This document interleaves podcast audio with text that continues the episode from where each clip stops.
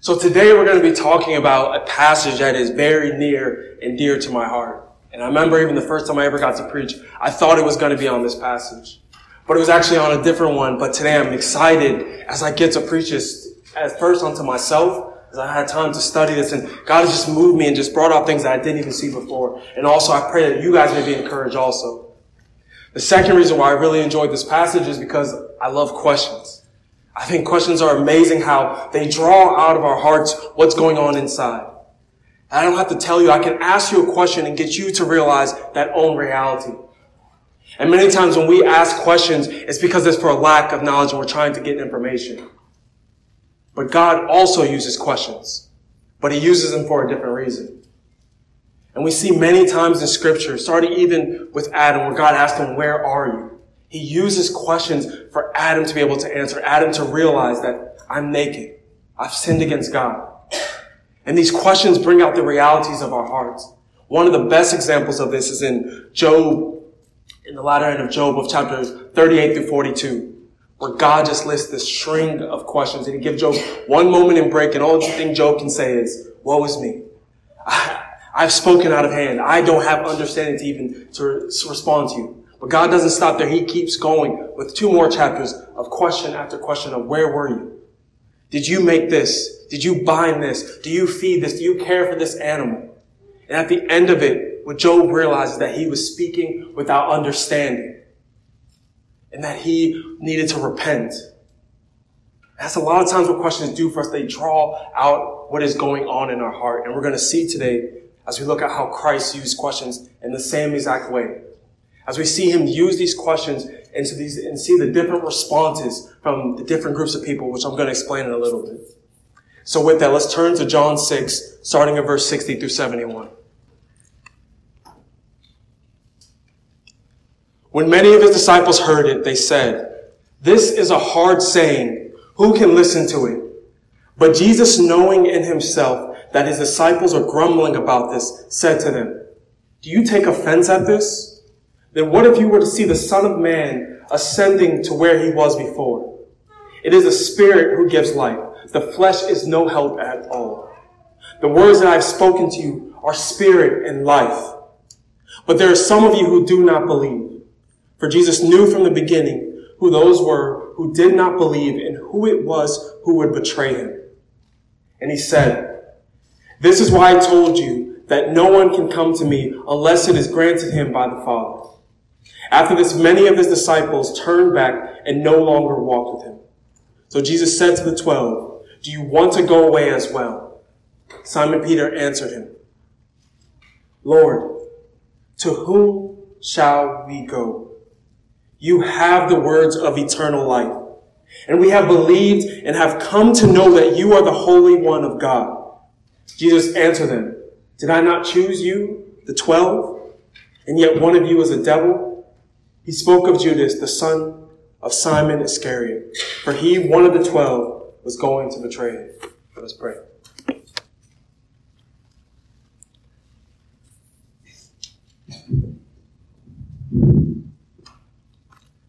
Father, we come before you in thankfulness.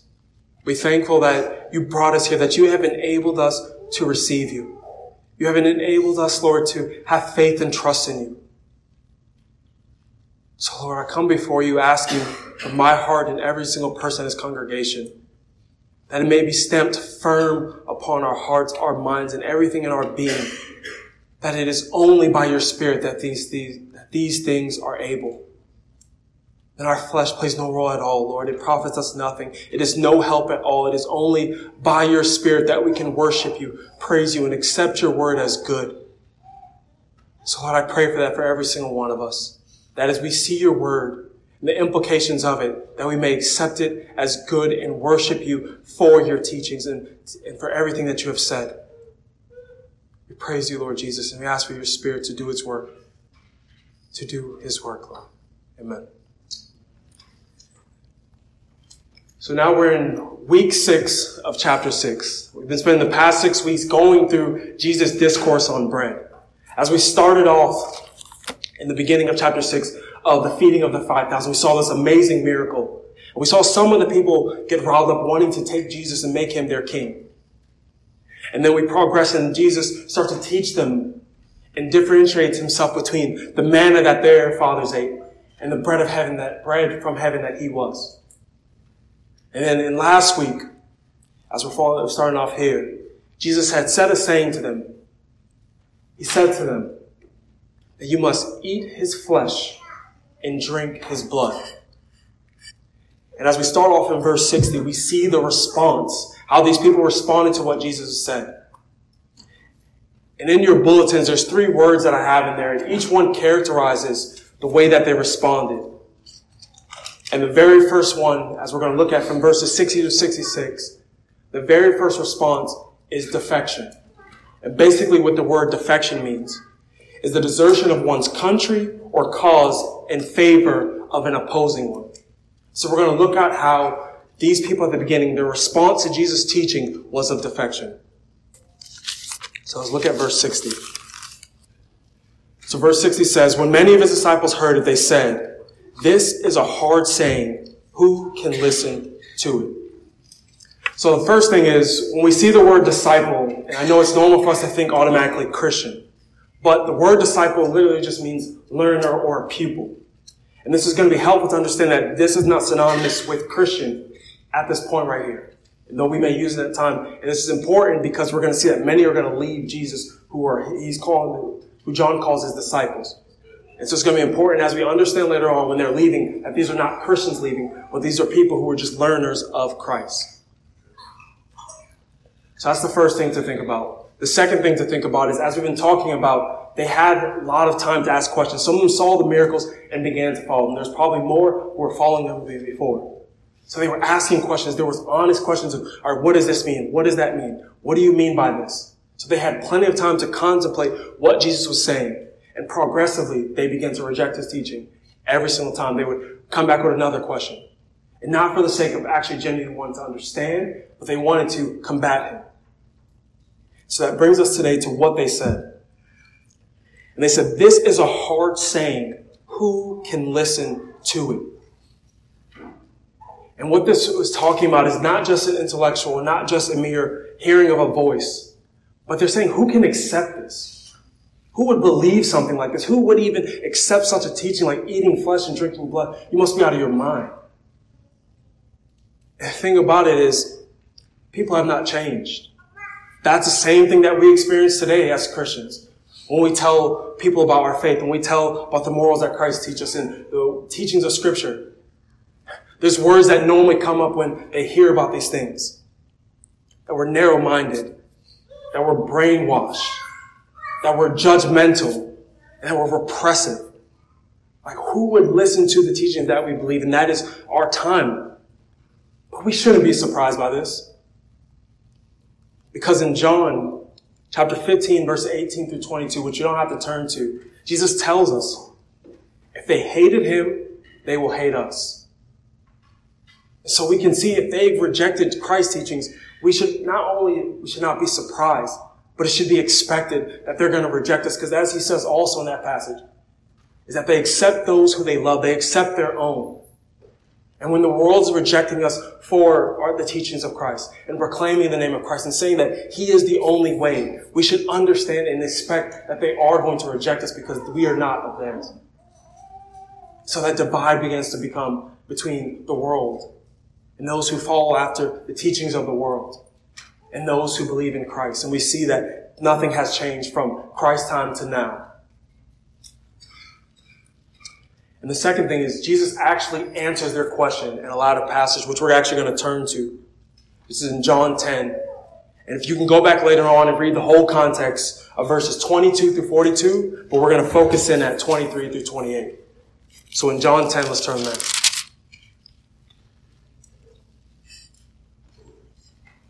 So these disciples' question was, who can hear this? Who would accept this? And Jesus tells us who would. So starting off in verse 22. At the time of the feast of dedication took place at Jerusalem, it was winter. And Jesus was walking in the temple in the colonnade of Solomon. So the Jews gathered around him and said to him, how long will you keep us in suspense? If you are the Christ, tell us plainly. Same thing they were telling him before. Who are you? And Jesus answered them, I told you, and you did not believe the works that I do, and my Father's name bear witness about me. But you do not believe because you are not among my sheep. My sheep hear my voice, and I know them, and they follow me. I give them eternal life, and they will never perish, and no one will snatch them out of my hand. So to answer their question of who can accept this, Jesus' sheep can accept this.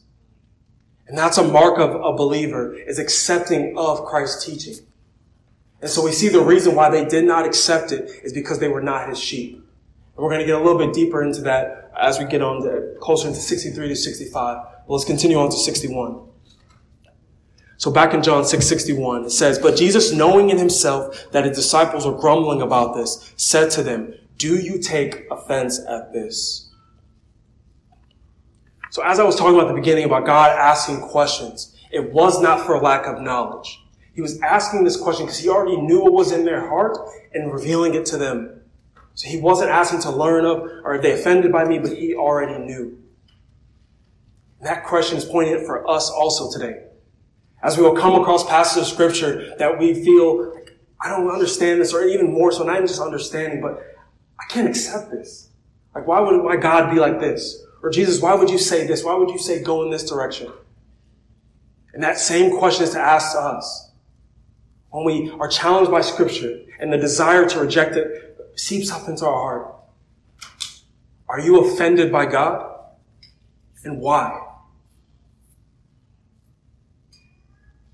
And that's something for us to contemplate as we read through scripture and our hearts are telling us, do not accept this, do not accept this. Why are you offended by the word of God? Is it some belief of the world? Something else that you're chasing after? And that's for us to contemplate and think through as we deal with these hard sayings. So we're going to look at two of them today. And I know there's many more in scripture that we could go up to, but we're going to look at two today. So the first one's in Matthew 10:37 through 38.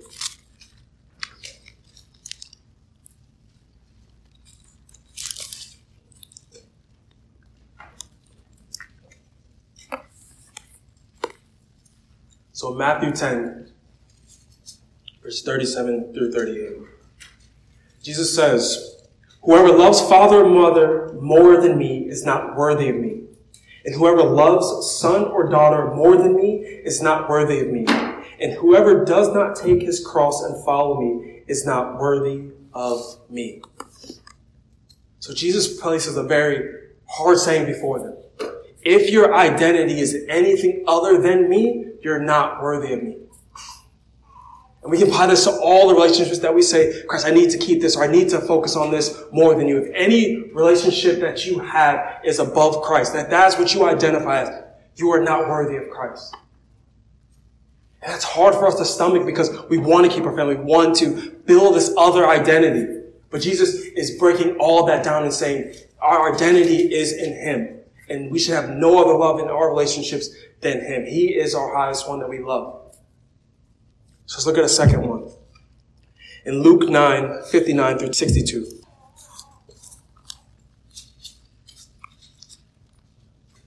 So in Luke 9, verses 59 through 62.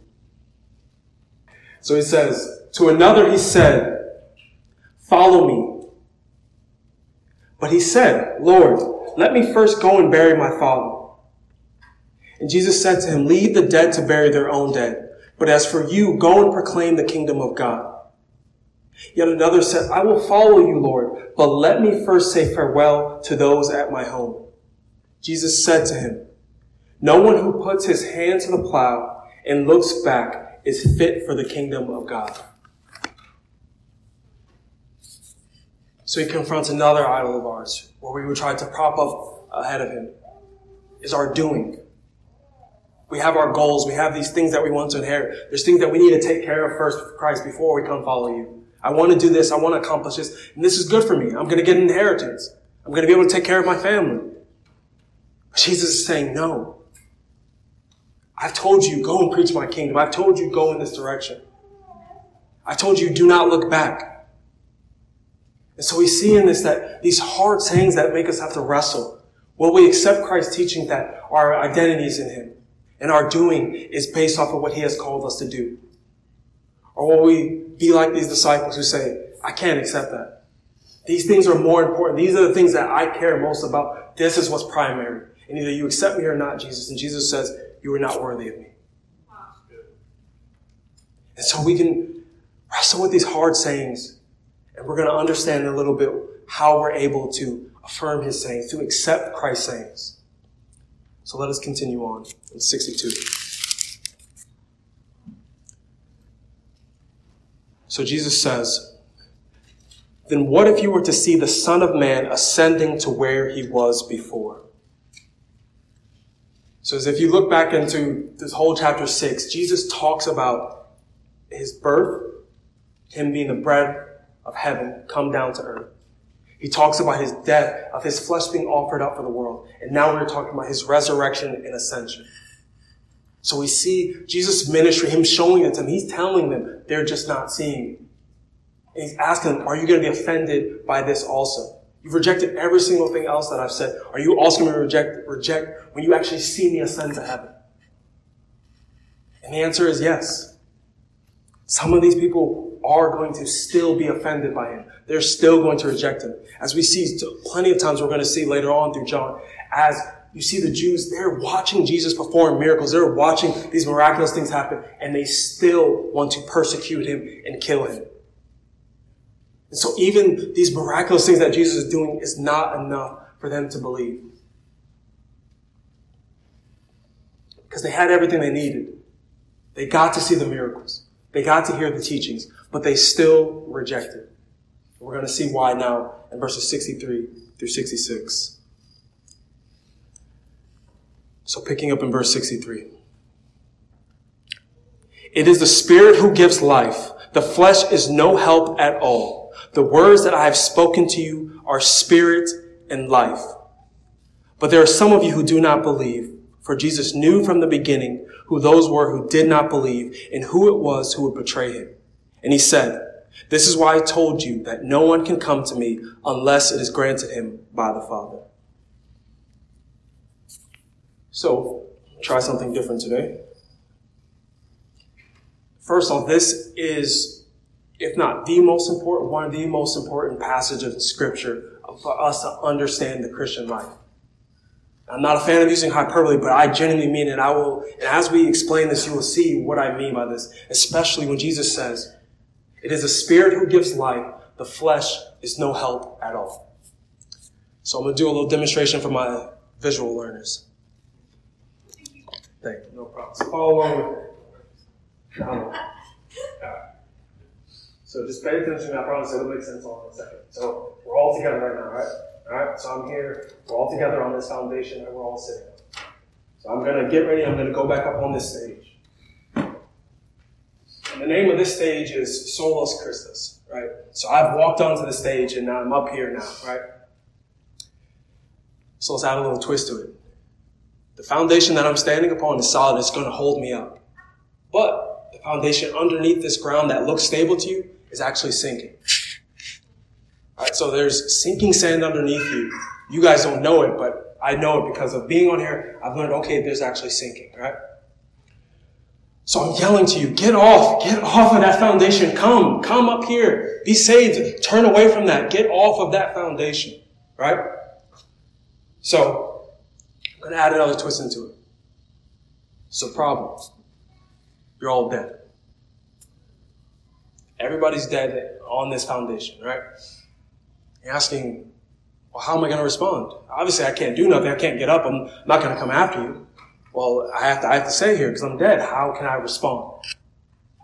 Hold on to that thought, and I'll explain how.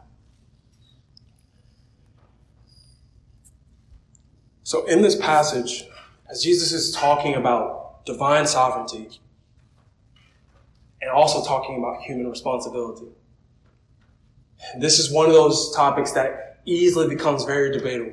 People get into arguments. There's all kinds of tension and problem, and becomes very easily become problematic.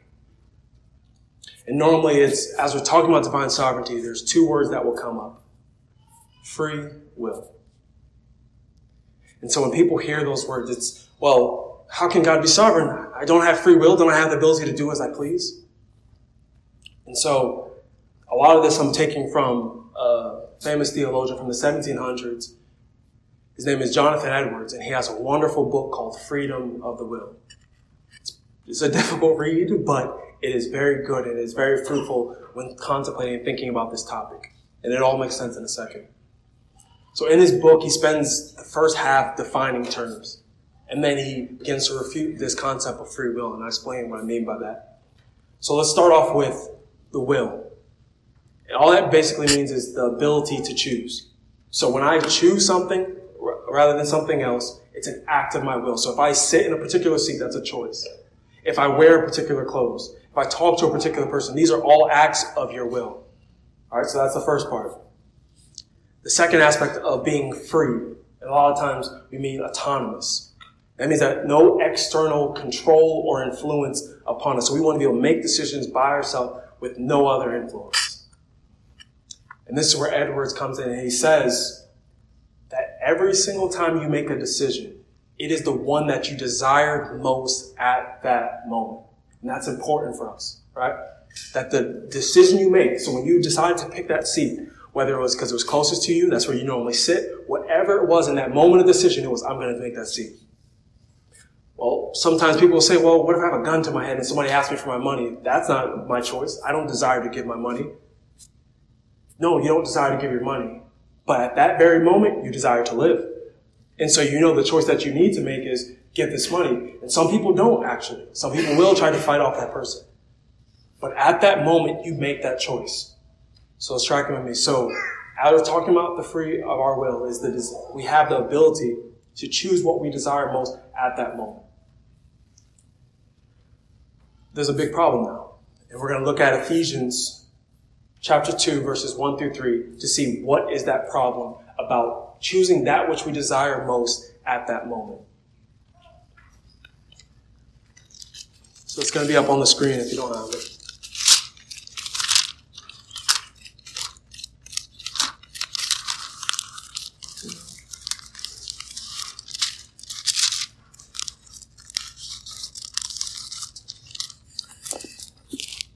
So Ephesians 2, starting in verse 1. He says, "And you were dead in the trespasses and sins, in which you once walked, following the course of this world, following the prince of the power of the air, the spirit that is now at work in the sons of disobedience, among whom we all once lived in the passions of our flesh, carrying out the desires of the body and the mind, and were by nature children of wrath like the rest of mankind." So let's stop right there. So why that's problematic for us about us choosing what we desire most at that moment is all of our desires before Christ are dead. They are dead in sin. And because of that, we have no ability, not knowing that we don't have an ability, we don't even want to choose God because we don't desire him. So therefore, we will not choose him. And that is the condition of fallen man. And many times we try to look past and say we're not as bad as we actually are. But in reality, we are without Christ. That we are dead in our sins with no desire to even choose God. And therefore, we are going to continually choose sin after sin after sin after sin because we don't even desire to choose God. But let's continue on through Ephesians 2, verses 4 through 5. "But God, being rich in mercy, because of the great love with which he loved us, even when we were dead in our trespasses, made us alive together with Christ. By grace you have been saved." This is why Jesus says it is the Spirit who gives life. The flesh is no help at all. This is why Jesus said you can only come if the Father has granted it to you. This is why the disciples before walked away, this is why they did not believe. This is why we are able to even accept Jesus' teachings. It's because of his grace. His Spirit has made us alive to be able to accept. and to understand and to embrace his word, to have faith in him, to believe in him. It is only by his Spirit. Our flesh is no help at all. And this is what Christ is getting at when he's telling them is, I already knew you were going to leave because you do not have the Spirit of God dwelling inside of you. And that is going to be your direction. If you do not have the Spirit of God, you are going to go after the world. And as we see in verse 66, that's what many of them did. They turned away and no longer followed Christ. So back to the little story, I guess, that I was telling from before. So as I was sitting down, the demonstration of was being made alive of Christ and by faith going to him, Solus Christus, in Christ alone. And then as I was proclaiming to you, follow him, come to him. And you being dead, you wouldn't be able to respond. But if Christ gives you life, you would be able to respond. And this is a reminder for us as we share the gospel with our family members and we get frustrated. We share the gospel with those who we love or just people we may just meet on the street. And we're wondering, why don't they get it? I got it. No. It was Christ that made you alive. And that's why we understand. And because he has not made them alive at this point, that is why they don't understand. And so as you laid there, Dad, you couldn't respond because the Spirit of Christ was not in you. So that's that little nudge for us to be mindful as we're sharing the gospel with those we love, who we care about, who we want them to know about Christ. It is only by his Spirit that they will be changed.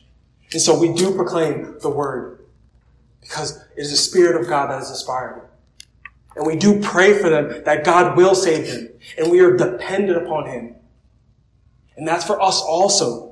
That it is not by our understanding, our wits, or because we're so smart or whatever it may be that we've come to understand. But it is because God has made us alive. That is why we are able to accept, embrace, and follow after Christ. So let's now pick up in 67.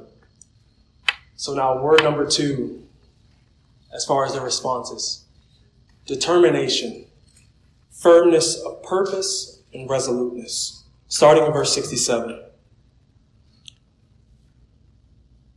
So Jesus said to the 12, do you want to go away as well? So this is one of those questions that calls the disciples to have to come up with an answer. When Jesus asked them if they wanted to go away, mind you, they just saw a massive amount of people reject and stop following Christ. And they probably knew some of them. They were probably close to some of them. And many of us have gone through that experience. We're walking alongside another person we believe is a believer. And they walk away. They said, I'm done with this. I do not want to follow this Jesus. I'm going to go do whatever it may be.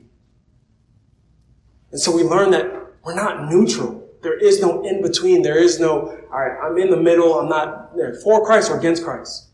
But that neutrality is in opposition to him. And so as we see others leave the faith, as we see others go pursue other gods and other things, the question that Christ asks us is, do you want to go away as well? And that's sobering because it brings us to the reality that our faith should be our own, our faith in Christ. It's not dependent on if everyone else is following, but it's in Christ. And Paul even gets at this when he talks about the unfaithfulness of Israel nullifying the faithfulness of God. And he says, let God be true, though every other man is alive. And that is the mindset we should have is, if Christ says this is direction, I don't care if every single other person in the world goes away. I must follow him. And that is the reality when you deal with it, and it's hard to see others walk away and say, I do not want to follow Christ. But we must be resolute in our own self and say, no, I am still going to follow. And in verse 68, this is one of the reasons why this is one of my favorite passages, is Peter's response.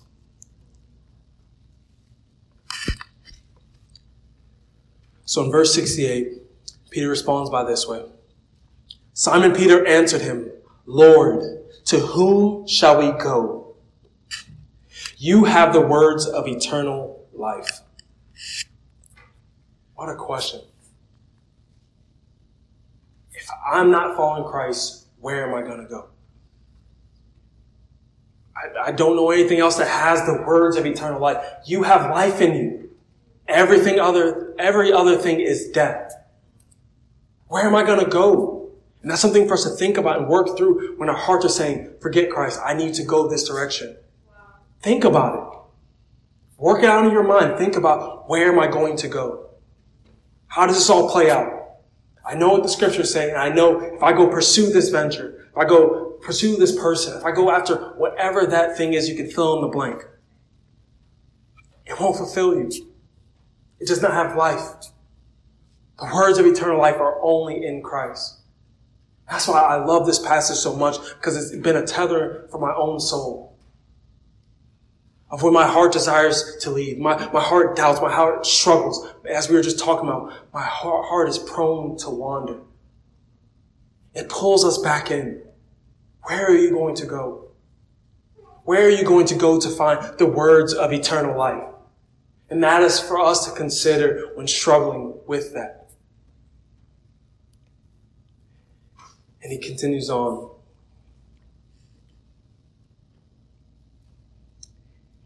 And we have believed and have come to know that you are the Holy One of God. So those two things are here in the believed and have come to know. So what they're in Greek is called a perfect tense. And basically what that means is an action that was completed at once that has results that are up to now. So he is saying that we have believed at a time and we still believed. It was determined. We are resolute. We have believed in you in the past, and we still believe in you. And we knew in you in the past, and we still know. It's that reaffirmation of, Christ, I'm still pursuing you. I've seen what's happened with these other people. I've seen them leave, but I'm not going. I'm here, and this is where I'm standing, on this foundation, and none other. That's something for us to think about, to be able to be determined. Resolute when our hearts are calling us other, when there's other things going on, is no, I have believed and I still believe. And even look at the order of it. I have first he believed, or that we believed, and known. So there's an element of having faith in Christ and not actually understanding everything that may go on.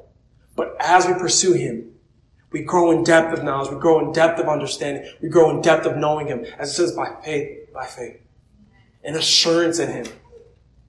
It doesn't all just start at the beginning. It's not just complete assurance, everything is well, but it's progressive, as we would call sanctification.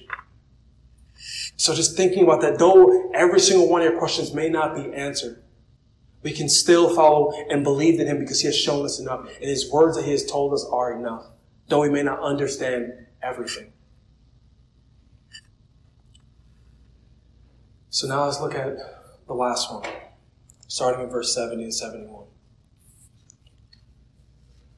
And the last word is deterioration. And this is the process of becoming progressively worse. So let's look at verse 70 and 71. Jesus answered them, did I not choose you, the 12? And yet one of you is a devil. He spoke of Judas, the son of Simon Iscariot, for he, one of the 12, was going to betray him.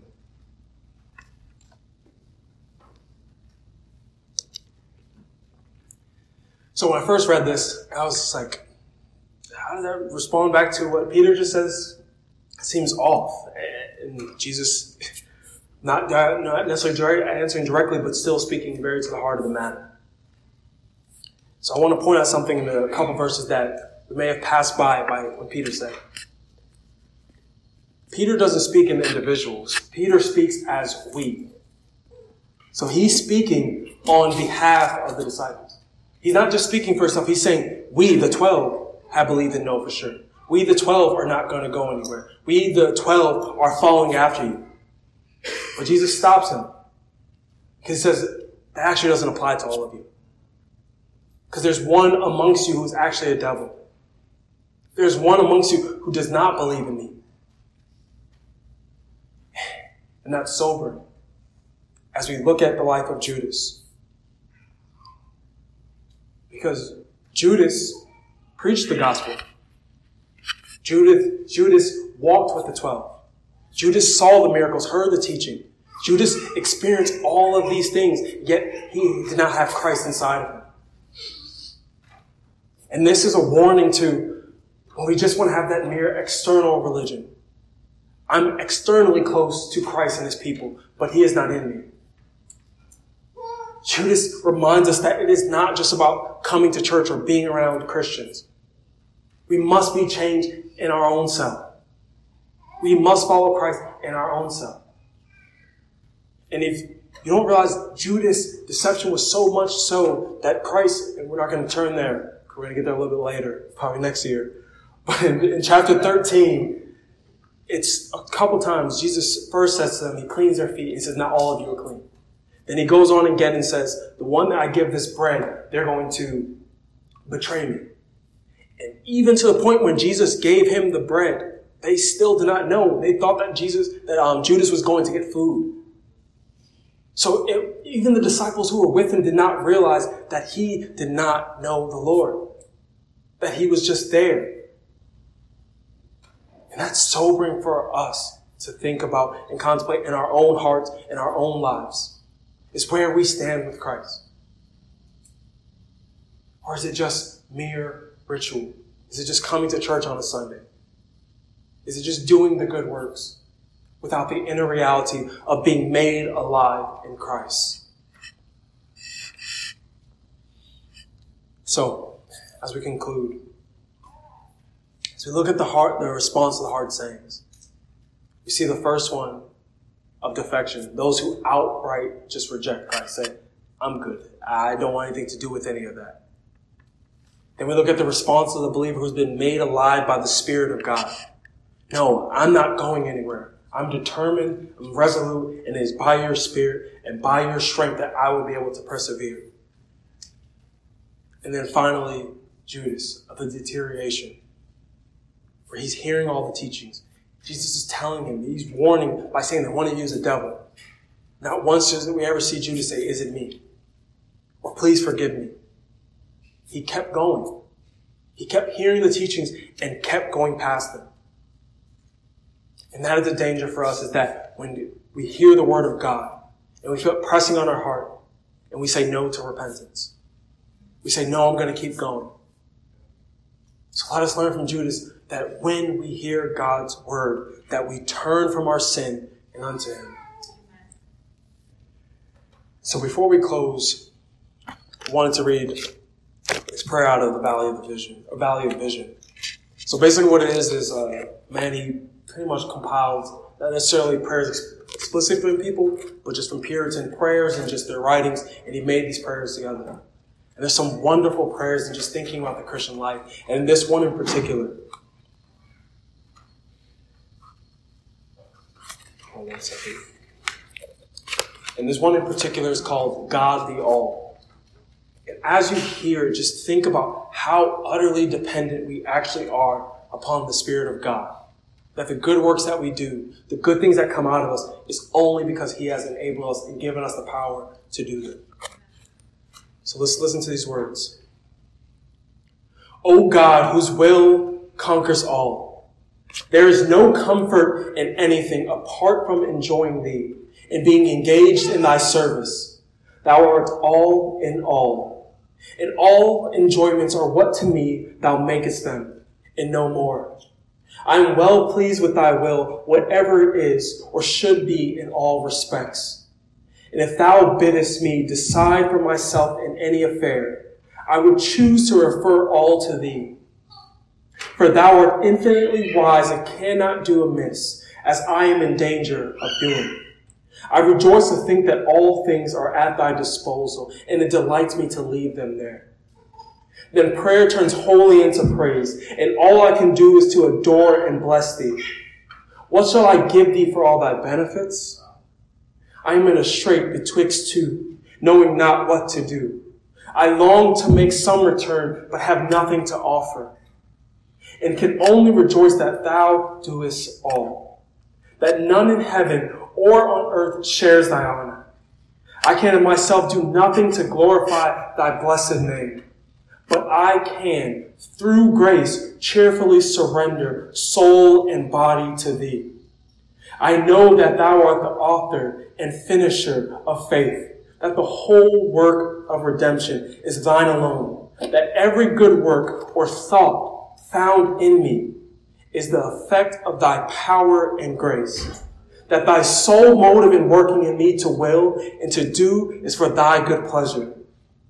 O God, it is amazing that men can talk so much about man's creaturely power and goodness, when if thou didst not hold us back every moment, we should be devils incarnate.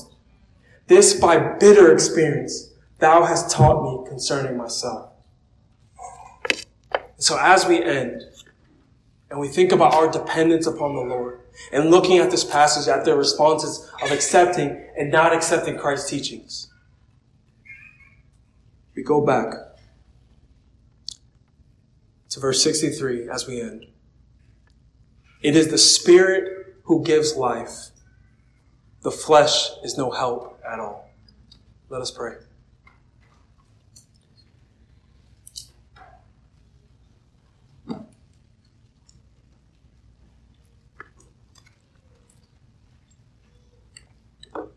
Lord Jesus, your power is made known through your word. We see the power of your grace, that you have brought us out of our sins, that you have made us alive, that you have empowered us to obey you. You have empowered us to follow you. You have empowered us to even have the choice, Lord, to be able to choose life and not death. So I ask for your Spirit to do your work, O Holy Spirit. In our hearts, draw us closer to you. May we be reminded constantly, daily, by the second, that we are dependent upon you and we need you. Remind us that there is no good in us without you, and we need your Spirit. Thank you for your grace.